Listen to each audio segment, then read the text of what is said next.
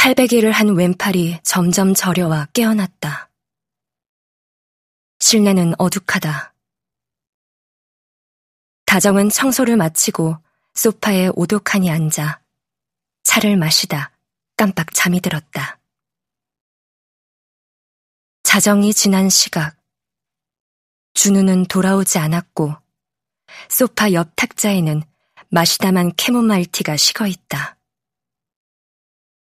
전화를 해볼까? 다정은 잠시 망설인다. 이 정도는 해야 할까? 자정이 지나도록 연락 없이 들어오지 않는 준우에게 전화 정도는 해야 하는 걸까? 다정은 쉽게 결정하지 못한다. 언제였나?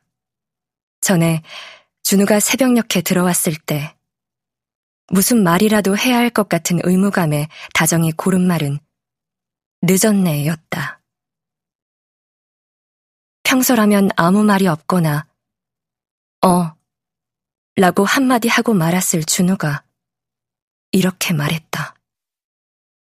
이젠 전화도 하지 않잖아. 다정은 옷을 갈아입는 준우를 물끄러미 보다가 이불로 몸을 말고 웅크렸다. 그래서 불만이란 뜻인가? 그래서 마음 편히 늦는다는 뜻인가? 다정은 준우의 말에 그런 의미가 들어있긴 한 건가 짐작해보려다 다시 잠이 들었다. 그보다 더 전에, 그렇게 되기 전에.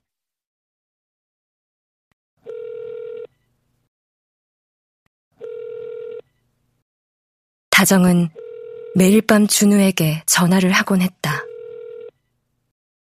자정이 넘고 1시, 2시, 3시가 되면 다정이 보낸 메시지를 확인하지 않는 건지 혹은 못한 건지 알 수 없어서 전화를 했다.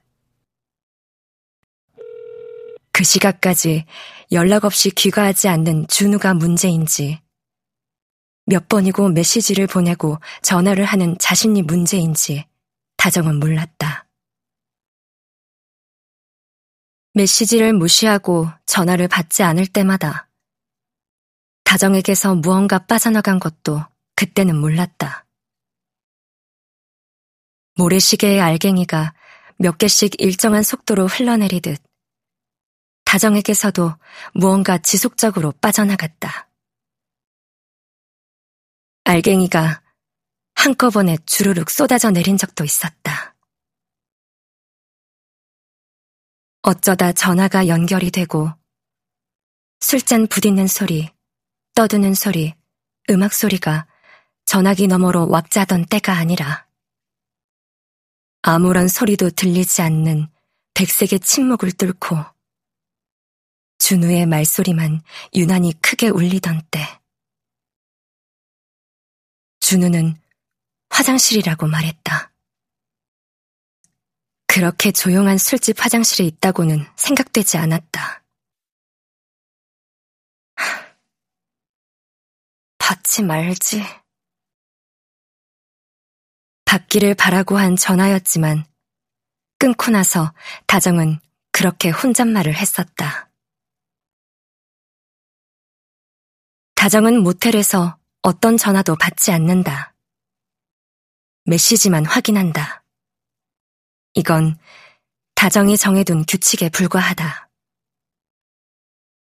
실제로 다정이 모텔에 있을 때 전화가 걸려온 적은 없다.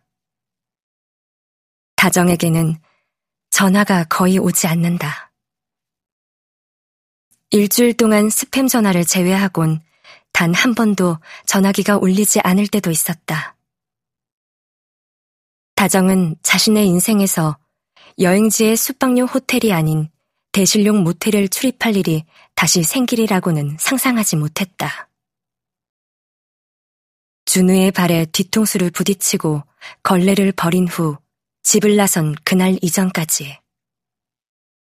그날 밤 너무 오래 걸어 지친 몸을 쉬려고 들어간 카페에서 혼자 맥주를 마시기 전까지는 바의 한 자리 건너에 앉은 남자가 오래전 조금 알고 지내던 남자라는 걸 알게 되기 전까지 그랬다. 거짓말이지. 남자가 말했다. 그 말을 믿으란 거야? 지난 세기가 마지막이었다는 걸? 다정은 믿으라고 말하지 않았다. 다만 후회했다. 그런 말은 하는 게 아니었다.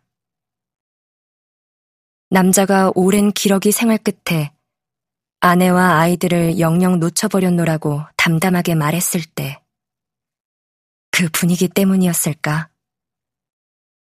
다정도 아무렇지 않게 했던 말을 남자는 담담하게 받아들이지 못했다.